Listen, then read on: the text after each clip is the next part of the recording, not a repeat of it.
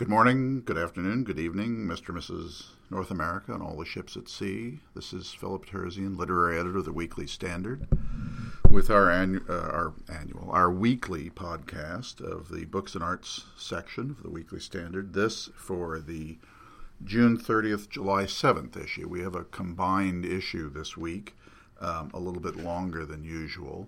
Um, um uh, although the books and arts section is the same length.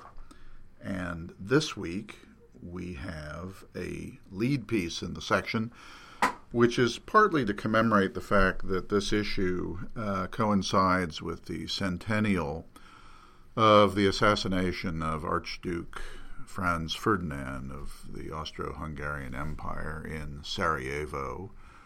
Um, and uh, which, of course, the event which precipitated the six weeks of of catastrophic developments that ended up with the uh, the powers of Europe going to war with one another and precipitating the Great War, which ended the century of peace after the uh, uh, end of the Napoleonic Wars, with a couple of exceptions, such as the very quick, albeit decisive Franco Prussian War in 1870.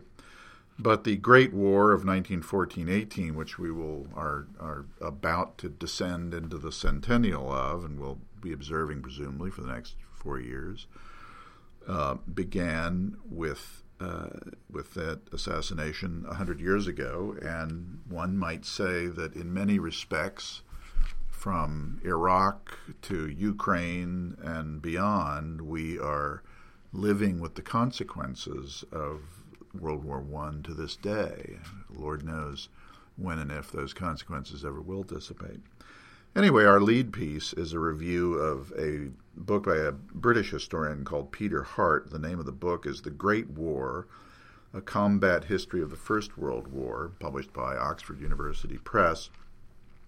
Our reviewer is uh, J. Harvie Wilkinson III. Um, I have a I have a habit, which I enjoy indulging, of occasionally matching uh, somewhat unlikely people with interesting subjects. And J. Harvie Wilkinson is, in fact, a judge on the Fourth U.S. Circuit Court of Appeals in Richmond, but a, uh, a distinguished author in his own right. Um, uh, I first became aware of him aware of him years and years ago when he wrote uh, what is to this day the authoritative history of the Byrd machine and the history of Virginia politics.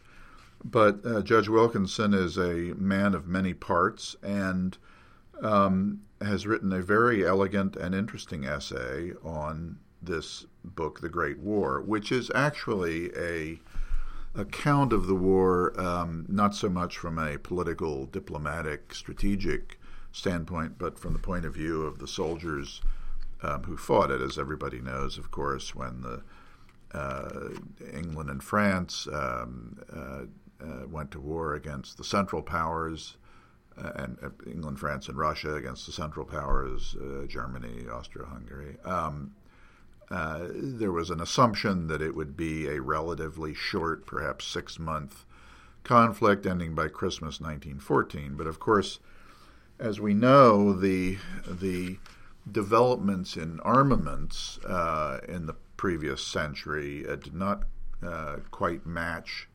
the strategy and tactics employed by the commanders of the war, and so it quickly devolved. And of course, the the Germans uh, their their strategy depended on um, a quick uh, invasion of France by way of Belgium, ending in Paris within a certain timetable. Well, that timetable wasn't met, and uh, the uh, as often happens, the signposts along the way uh, uh, fell by the wayside. The schedule wasn't maintained, and so of course the Western Front devolved into um, uh, uh, basically a siege, and it was four years of trench warfare with some movement back backwards and forwards. There has been and and Judge Wilkinson goes into this in some detail. There has been since then a series of kind of revised views on on the strategy and tactics of the war for a long time, up until comparatively recently. The um, the the watchword among historians was that the soldiers of World War One were lions led by donkeys, which is to say they were courageous and capable soldiers, but their generals were not very good. They just kept throwing the soldiers up against um, the armaments and ammunition of of the day to no avail, and that has been to some degree.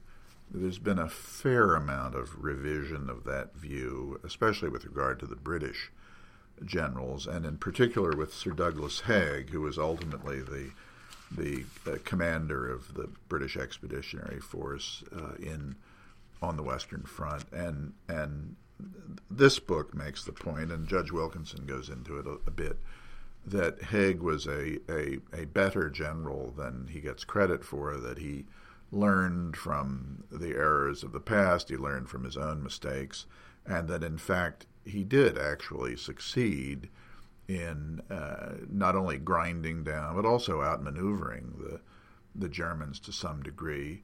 And of course, that plus the addition of the entry of the United States into the war in 1917 made its uh, uh, uh, made the victory of the Allies inevitable in the end. So anyway, it's a it's a to to to start off the centennial of the Great War, as I say, which we will be observing for the time being. Um, I think this essay is a good way to get started, and I commend to you both um, Judge Wilkinson's review and the book itself. That is followed by a very interesting essay by Henrik Bering, who is a uh, critic and author who lives in Copenhagen, is in fact Danish, but writes very capable in, capably in English, I'm happy to say, um, and has in fact published several books in English. Uh, anyhow, um, uh, Henrik has done a review of a of a Thames and Hudson book called The Self Portrait: A Cultural History by James Hall. And it's it's really it, it sounds like an interesting book. Henrik makes it sound interesting, I guess I should say, um, with his review, which is largely an, a, a kind of cultural history of of self portraits in especially in the West and how they have evolved um, in in form and style over time. Um, I use as an illustration, for example, uh, one of Albrecht Dürer's um, self portraits. He did many from which dates from the year 1500, where Dürer is depicting himself. I mean, Dürer was was um, uh, probably Dürer's greatest admirer was Dürer himself, and this is a fascinating self portrait where he depicts himself in the in the traditional pose and appearance of Christ. Um, uh, I suppose some might argue that this is Dürer's way of saying that artists have a kind of uh, godlike stature in our culture. Who knows exactly what he was thinking of? But it's kind of interesting the way uh, artists who began depicting themselves in the late Middle Ages, uh, first as, as minor little figures on the periphery of paintings, but then actually painting portraits of themselves. And of course, within a few hundred years, these were uh, perfected to a very high degree of uh, sophistication with people like Dürer. And of course, Rembrandt did innumerable self portraits down to the present day um, their, as I say, their their style and manner changes, and both this book and, and our our reviewer Henrik Bering try to try to figure out what the evolving character of self portraits tells us about the history of art and to some degree the history of European civilization. So it's a very interesting piece, which is followed by a a review of a book entitled Should I Go to Grad School? 41 Answers to an Impossible Question, which is from Bloomsbury Press, and it is reviewed by Abigail Lavin, who is a, a young woman who is currently a, uh, uh, in the uh, uh public relations um, um, business in New York, but in fact used to work here at the Weekly Standard and um, left the Standard, and uh, Abby is a is a Chinese speaker, and actually went off to the People's Republic of China, where she had a very successful business career for some years. But she ended up deciding I guess before she descended into adulthood, uh, um, finally that, that she wanted to take a fling at graduate school and came back to the United States and got herself a master's degree in philosophy at Columbia. Um, but I thought Abby would be the perfect person to answer the, or at least evaluate the an- questions and answers of this book. And she does so very amusingly and very skillfully about um, why people decide to go to graduate school, why some people decide, as she did after an interim in the real world, to return to higher education, uh, the various reasons why people get graduate degrees, whether master's degrees or doctorates. And if you've made the decision, um, uh, some practical information as well about how to go about it, um, how to decide what it is that uh, you want to do with your um, heightened uh, resume, and and also uh, deciding exactly what it is you want to get out of graduate school. It's actually a practical guy. I mean, Abby has written a kind of charming essay about the whole notion of of of deciding to go to graduate school and what one gets out of it. But it's also there's a there's a practical element here, especially for recent college graduates, uh, instead of uh, instead of being handed uh, Dr. Seuss's "Oh, the Places You'll Go" or something like that. This might be a book that um, would be worth giving to them as a uh, your your any graduate you know who who might be considering um, uh, graduate education. In any case, um, reading Abby Lavin's piece on the subject would help as well. This is followed by a essay by uh, Sarah Lodge, who is a, a Scottish um, uh, academic who frequently writes for the Weekly Standard. But it's it's not a review; it's actually about the new, um, excuse me, um, interior playhouse in London that's connected to the Globe, as you know. About a dozen years ago, a replica of Shakespeare's Globe Theatre was built on the, uh, I think, on the very site where the Globe Theatre once stood, on the south bank of the Thames. The Globe, of course, is a, approximately an open air theater, and in that time, the need for a uh, a, a, theater with a roof that, where I guess productions can be put on at, uh, other parts of the year and perhaps um, um, under other circumstances. And there is now something called the Sam Wanamaker Playhouse, which has opened and has already had a number. It has a.